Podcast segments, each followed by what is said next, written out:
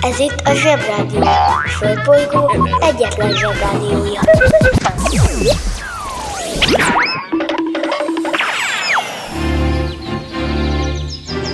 Zsebrádió! A következő műsorszám meghallgatása csak 12 éven aluli gyermekfelügyelete mellett ajánlott. Szolgálati bejelentés. Annak ellenére, hogy látszólag, illetve hallatszólag, a Zsebrádió szembe megy mindennel, amivel csak lehet, és választad arra is, ami eddig még nem is volt kérdés, és hogy ebből valakik azt gondolhatják, hogy mi nem tisztelünk semmit vagy senkit, tehát mindezek ellenére a teljes zsebtanács, a zsebkongresszus és a belső zseb egyöntetű döntése következtében a húsvéti időszakban visszavonulunk, mert a húsvétot például tiszteljük.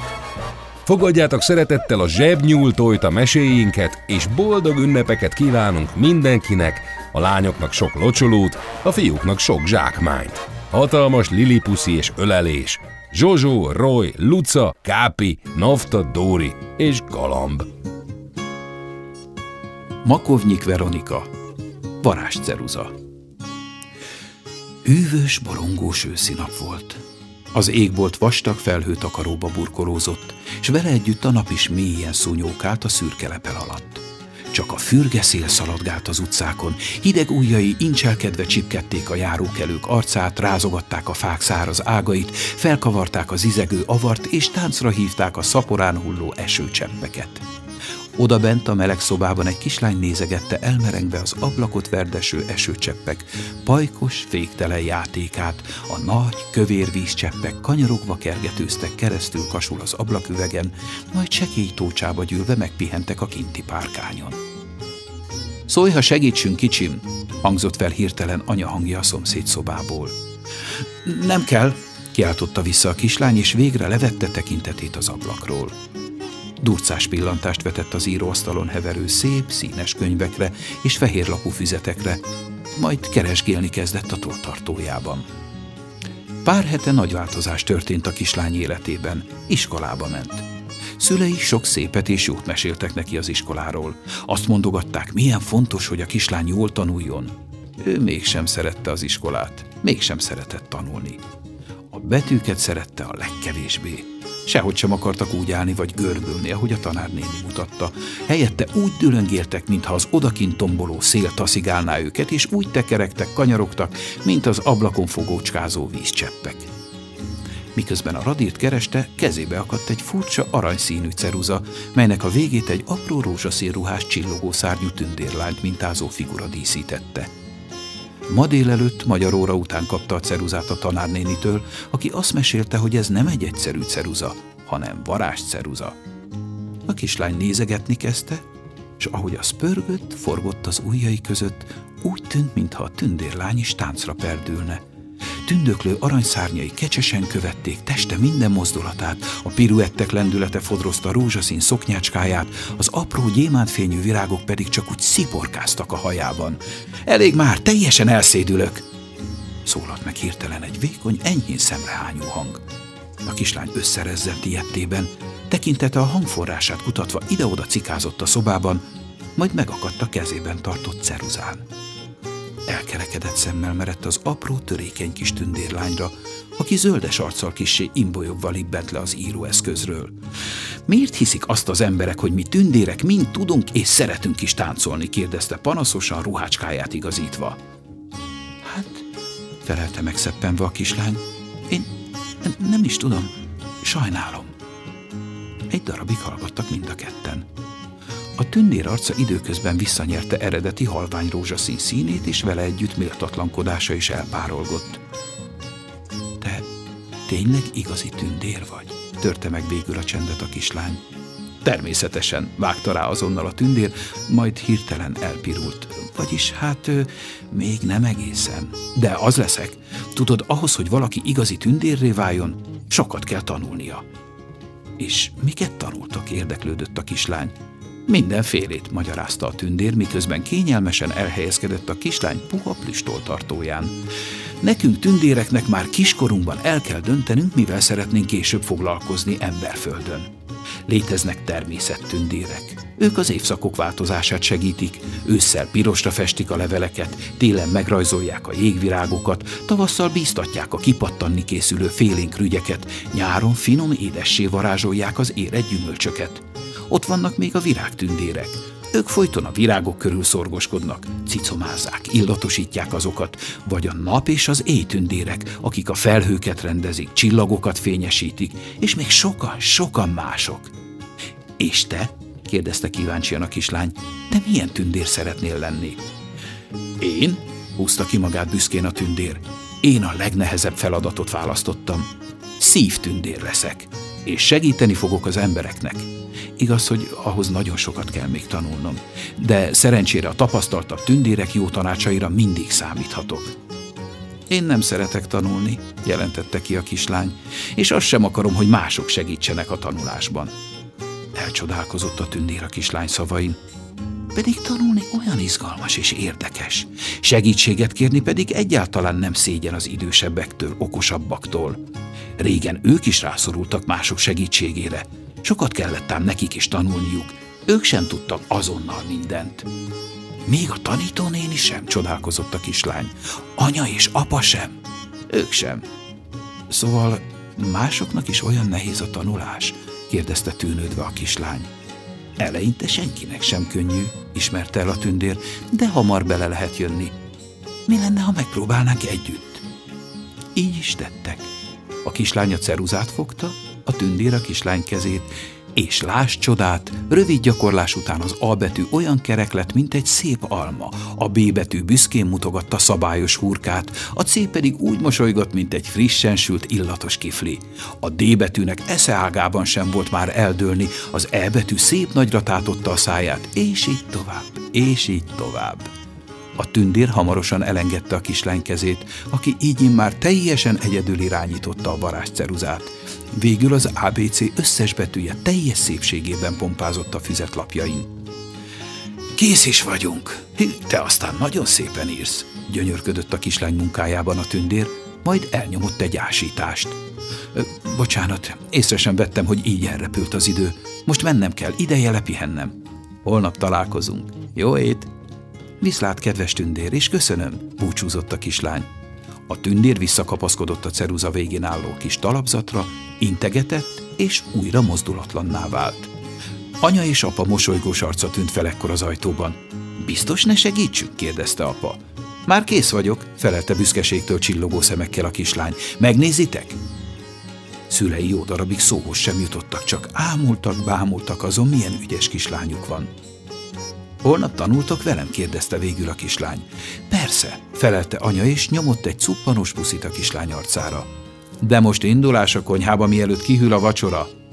Másnap az iskolában a tanítónéni is megdicsérte a kislányt, sőt, még egy hatalmas piros pontot is adott a szépen megírt házi feladatra. Óra után a kislány odament a tanárnénihez. Egy tündér lakik a varázs ceruzában, suttogta olyan halkan, hogy rajtuk kívül senki más ne hallja a csodálatos titkot. A tanárnéni elmosolyodott. Ezek szerint összebarátkoztatok. Nem mindenkinek fedik ám fel kilétüket a tündérek, pedig ott vannak mindenhol. Tényleg? kérdezte csillogó szemmel a kislány. És hol lehet még találkozni velük? A tanítónéni elgondolkodott, majd rövid szünet után így felelt. Azt mi döntjük el? Mindig ott, ahol épp szükség van egy csepp varázslatra.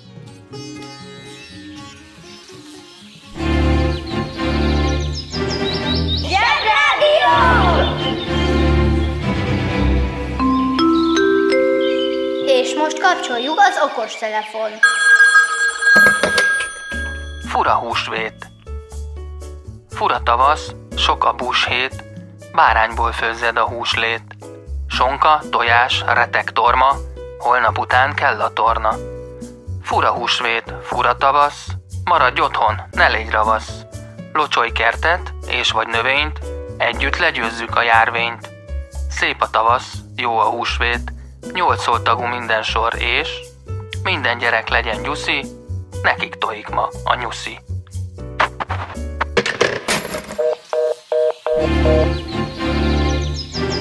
Zsebrádió!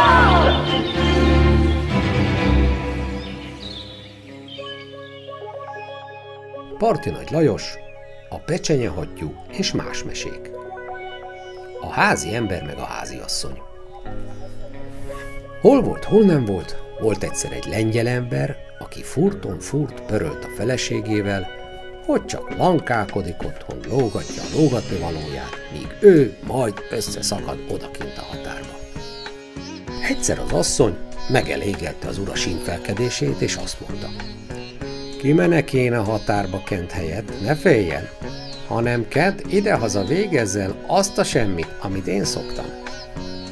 Rakja meg a mosógépet, daráljék lisztet, dagassza meg a kenyeret, apolgassa a kis csirkéket, de nehogy a kánya abból egyet is elcsípjen, felje ki a tehenet, köpülje meg a vajat, főzzön meg, mosogasson el, poroljon szőnyeget, seperje ki a pitvart, és így tovább. Menjen postára. Az ember ezt már nem is hallotta, csak mint valami patak csobogást, és azt felelte, jó van, jó van, menjen hát határba az asszony. Magába pedig azt gondolta, ezzel a szepéc kis teendővel végez egy óra alatt, aztán hanyat vágja magát, és Hollywood nézi a Eurosport. Legott nagy darálásba fogott a baljával, a másik kezével meg elkezdte köpülni a vajat. Egyszer hallja, odakint lecsap a kánya a kis csirkékre. Ugrik föl, rántja ki a köpülőt, hogy majd megzördíti vele azt a vérnősző madarat, de a teljes vajas sajtán fölfordult, ömlött ki a kőre az egész miskolancia, kánya megvitte a kis csirkéket pungaszán. Amit meghagyott, az dühében utána haigálta az ember, mintha csak teniszlabdákat dobálna, hogy dögöljön meg a kánya csibéstől, ha már így esett. Azzal neki fogott a dagasztásnak. Erre minden bögöly bétódott az istálóból, hogy ott döngene az orra is a fülakő. Neki meg teli volt a két marka kenyértésztával. Ahányszor oda csapott, annyiszor ragadt a tésztás keze a képibe, de a bögyök el nem tántorítottak. Már a fal is tele volt vége. Az ember oda csapott, nem talált. Megint oda csapott, megint nem talált. Viszont az egész kenyér az orcájából, meg a falon És csurom egy tészta a szemén is. Oda bogározott a laborhoz, hogy lemossa, de bizony a kátrányos dézsába talált belenyúlni, és azzal kente be az ábrázatát meg a nyakát. Akkor legalább a bőrjük nem csípték. Közben a mosógép lejárt, a centrifuga megszökött, a kuktafőző lelőtte a sípját, és bolond pattogásban hátba találta a házi embert, hogy fölbukott abba a helybe. Ezzel bételt a pohár. Azt a huramacsi ruhacsi peszét! ordított a tápászkottában, és kapta a biciklit, nyargat ki a határba. Ott kapált szépen a felesége kezes lábasban, orcája, karja békenben a porajja. Egyszer csak látja, jön felé az ördög csepelkerékpáron, és fújtat veszett. Több se kellett az asszonynak, elhajintja a kapát, nyaka közé kapja a polszki fiátját, és utcu neki, höcög haza sikoltozva. Ó, de mit találod? Akkora kuplériumot, mint utolsó ítéletkor. A centrifuga kintáncol az udvaron, a köpülőből a tejszín kifolyva, a tészta fölkenve a falon, a csibék maradék a szerteszéjjel, és kátrányos még a hűtőláda is, jó, hogy nem látni a faszulka kormától, mivel már a is És akkor egyszer belép az ördög. Jaj, édes, kedves feleségem, én vagyok, az nem az ördög. Véletlenségből kátrányoztam bé magamat mert nem bírtam a büdös kányával, jobban mondva a tésztával, illetőleg a bögjökkel. De ne féljél, én többé hon nem maradok, menek a határba és nem pörölök többet, elhiheted. De persze pörölt ezután is, viszont otthon maradni többet nem akart. Ez itt a Zsebrádió a Földbolygóról. Adásunkat megszakítjuk. Ismétlem, adásunkat megszakítjuk. De 5 perc múlva visszatérünk. Addig is hírek.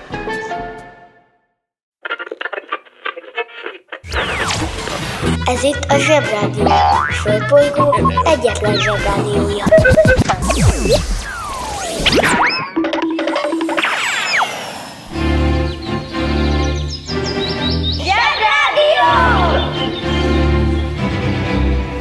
Itt újra a Zsebrádió. Sziasztok! Lotfi Begi vagyok, DJ producer és a rádió egy műsorvezetője, és most az egyik kedvenc mesémet hoztam el nektek, aminek a címe a gomba alatt. A hangyát egyszer utolérte egy nagy eső. Hová bújjék előle? Meglátott egy apró kis gombát a tisztáson, odaszaladt és elbújt a gomba kalapja alá. Üldögél a gomba tövében, várja, hogy elálljon az eső, ám de az eső egyre jobban zuhogott. Egy agyonázott pillangó vászorgott a gombához. Hangyácska, hangyácska, engedj ide engem is a gomba alá, úgy eláztam, nem tudok repülni. Már hogyan is engednélek? kérdezte a hangya. Hiszen magam is épp hogy elférek alatta. Se baj, Kisen is elférnek, akik szeretik egymást. Erre aztán a hangya beeresztette a pillangót a gomba alá. Az eső egyre csak zuhogott, futva jött az egérke. Engedjetek a gomba alá engem is, patakokban folyik a víz rajtam. Ugyan hogy engedhetnénk ide? Nincs már hely. Húzzátok magatokat összébb egy kicsit. Összébb húzták magukat, és beengedték az egérkét a gomba alá. Az eső csak zuhogott, sehogy sem akarta abba hagyni, arra ugrándozott a veréb, és így sírt végig. Megászott a tollacskám, megfáradt a szárnyacskám, engedjetek be engem is a gomba alá megszáradni. Nincs már több hely. Húzódjatok összébb, nagyon kérlek benneteket. Na jól van. Összébb húzottak, jutott hely a verébnek is. Ekkor a nyúl ugrott ki a tisztásra, és meglátta a gombát. Bújtassatok el, bújtassatok el, kiáltozta. Mentsetek meg, üldöz a róka! Sajnálom a nyulat, szólt a hangya. Tudjátok mit? Húzódjunk összébb. Alig, hogy a nyulat elrejtették, odaért a róka is. Nem láttátok a nyulat? kérdezte. Nem láttuk bizony. Közelebb lopakodott a róka, és szaglászni kezdett. Nem itt bújt el? Ugyan, hogy bújhatott volna ide? Megcsóválta a farkát a róka, és elment. Közben az eső is elállt, a nap is kisütött, előbújtak a gomba alól mindahányan, és örvendeztek. A hangya elgondolkozott, és azt mondta, Hát ez hogyan történhetett? Először még nekem is alig volt helyem a gomba alatt, a végén mégis mind az öten elfértünk. Rehehehe, rehehehe, eherészett valaki. Mindannyian odanéztek a gomba kalapján ült a béka, és jó ízűen nevetett. Ó, ti okosok, hiszen a gomba... A mondatot félbehagyta, őket pedig ott hagyta. Mindannyian a gombára néztek, és nyomban kitalálták, hogyan történhetett az, hogy előbb egynek is alig akadt helye a gomba alatt, a végén mégis mind az öten elfértek. Ti is kitaláltátok már? Itt a vége, fuss el véle! Zsebrádió!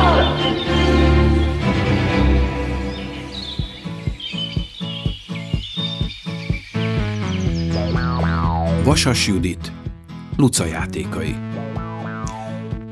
Luca első ránézésre pontosan olyan volt, mint bármely más hétköznapi kislány. Sőt, ha jobban meggondolom, még a másodikra is. Márpedig akiben másodszori ránézésre sem találnak semmi különöset, arra többé senki sem gyanakszik, hogy esetleg rejteget valamit. Lucának azonban volt egy hatalmas nagy titka. De ezt a világ minden kincsért sem osztotta volna meg senkivel. Ő kiválóan tudott titkot tartani, ellentétben más gyerekekkel. Minden akkor kezdődött, amikor az ötödik születésnapján megkapta a legcsodálatosabb plüsmackót, amit valaha is látott. Aranyos volt, puha és jó illatú. El is nevezte mentem Bruminak, és már aznap este magával vitte az ágyába, mert egyébként nagyon félt a sötétben. Jó éjszakát, Brumi! Nyomott egy cuppanos puszit a pofiára, miután anyukája leoltotta a villanyt, és becsukta maga mögött az ajtót. Én nem Brumi vagyok, hallatszott ekkor egy sértődötten dörmögő hang, majd rögtön utána egy rosszalló köhintés. Luca döbbenten kapcsolta fel az ágya mellett a sólámpát, és meglepetten nézett a mackóra. Brumi, te tudsz beszélni? Már miért ne tudnék? És mondtam, hogy nem vagyok Brumi, társüket vagy. Ekkor a polcon, ahonnan az előbb a rosszalló köhintés jött, összevonta a szemöldökét a szőke letti baba, és azt sziszegte. Hálátlan medve! A saját ágyában babusgat téged, te meg nem átallasz egy név miatt kötözködni vele. Luca nem győzte kapkodni a fejét. Hát itt minden játék igazi. De ha egyszer nem úgy hívnak, replikázott a plüsmackó, csak mert ő rántotta le rólam a masnis doboz fedelét, még nem keresztelhet át csak úgy. Van nekem rendes nevem is. Kérem, én Akác Bonifác vagyok. Ó, Szólalt meg végre az első döbbenetből felocsúdva Luca. Ne haragudj, nem tudtam, de az olyan hosszú, nem lehetne, hogy akkor a beceneved legyen Brumi? A mackó pár pillanatig gondolkodott, majd végül rábólintott a dologra. Rendben, de ha valaha is igazolványt csináltatok, ragaszkodom hozzá, hogy az akác Bonifác kerüljön bele. Megegyeztünk, mosolyodott el megkönnyebbült el Luca, miközben azon gondolkodott, hogy ugyan miért volna szüksége igazolványra egy plüsmackónak. Ez akkor is felháborító, mérgelődött tovább Letti. A játékoknak nem szabad beleszólniuk abba, hogyan kezeljék őket a gyerekek. Ez modortalanság. Én tényleg nem bánom, ha beleszóltok, tárta szét a két karját Luca engesztelően. Csak hát fogalmam sem volt róla, hogy ti valódiak vagytok. Van még valakinek bármi problémája, amiről beszélni szeretne? Hát, ha már itt tartunk, pislogott egyet a másik baba Alissa, akinek gyönyörű kalapja és kis táskája volt. Ki nem állhatom, amikor nyomkodják a hasamat. Egyrészt más mondani valóm is lenne, mint hogy gyere, játszunk egyet, jó móka lesz, másrészt pedig hány ingerem lesz tőle. Te talán szeretnéd, ha a hasadat nyomogatnák? Hát nem, ismerte be megszeppenve Luca, ilyesmire nem is gondolt eddig. Én pedig, vette át a szót a balerina, elszédülök, ha annyiszor bekapcsolod a forgatógombomat. Egyébként meg szörnyen igazságtalan, hogy miután annyi figyelmet szentelt a gyártom a lábam rugalmasságának, arra kárhoztatod, hogy csak forogjak össze-vissza, mint egy zakkant búgócsiga. Tudok ám én más tánclépéseket is. Van fogalmad róla, milyen érzés nekem, amikor kinyitod a zenedobozt és meghallom azt a pompás dallamot, de nem perdülhetek táncra, mert röghöz vagyok kötve. Mintha kínoznának és a karomat is fárasztó itt tartani. Szegényké, nézett rá szánakozva a kislány, de hát mit tehetnék én ez ellen? Talán, ha le tudnál szerelni erről a talapzatról. Hát ez most már mindennek a teteje, fújtatott Letti. Titeket semmi tisztességre nem tanítottak a játékgyárban. Játéknak lenni nem kívánság műsor. Te könnyen beszélsz, csattant fel a pöttyös labda, amelynek Luca legnagyobb meglepetésére az összes petje szem volt valójában.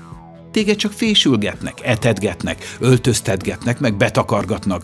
Bezzek, ha úgy rugdosnának, mint engem, talán neked is jó lesne egy kis együttérzés. Ostoba gömböc, vetette oda haragosan Letti, mire a labda vérig sértődött és bosszúból ezt vágta a fejéhez. Még hogy ostoba?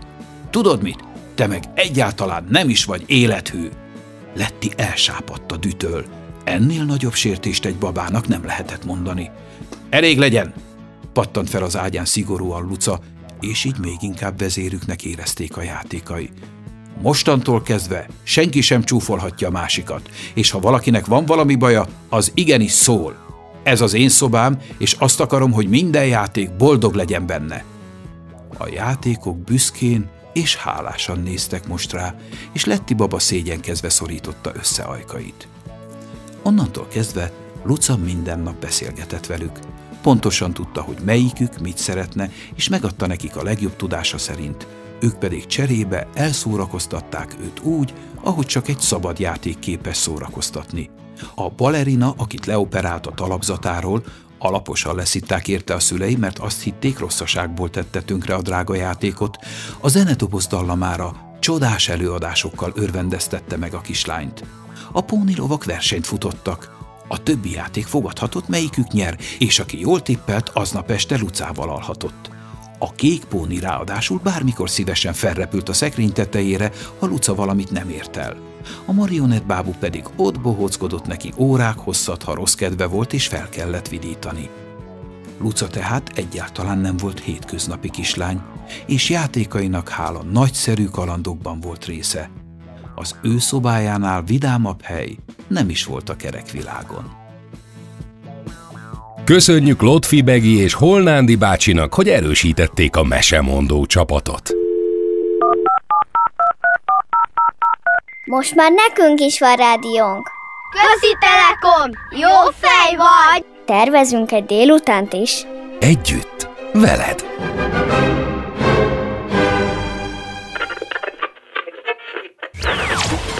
Ez itt a Zsebrádió. A Földbolygó egyetlen Zsebrádiója.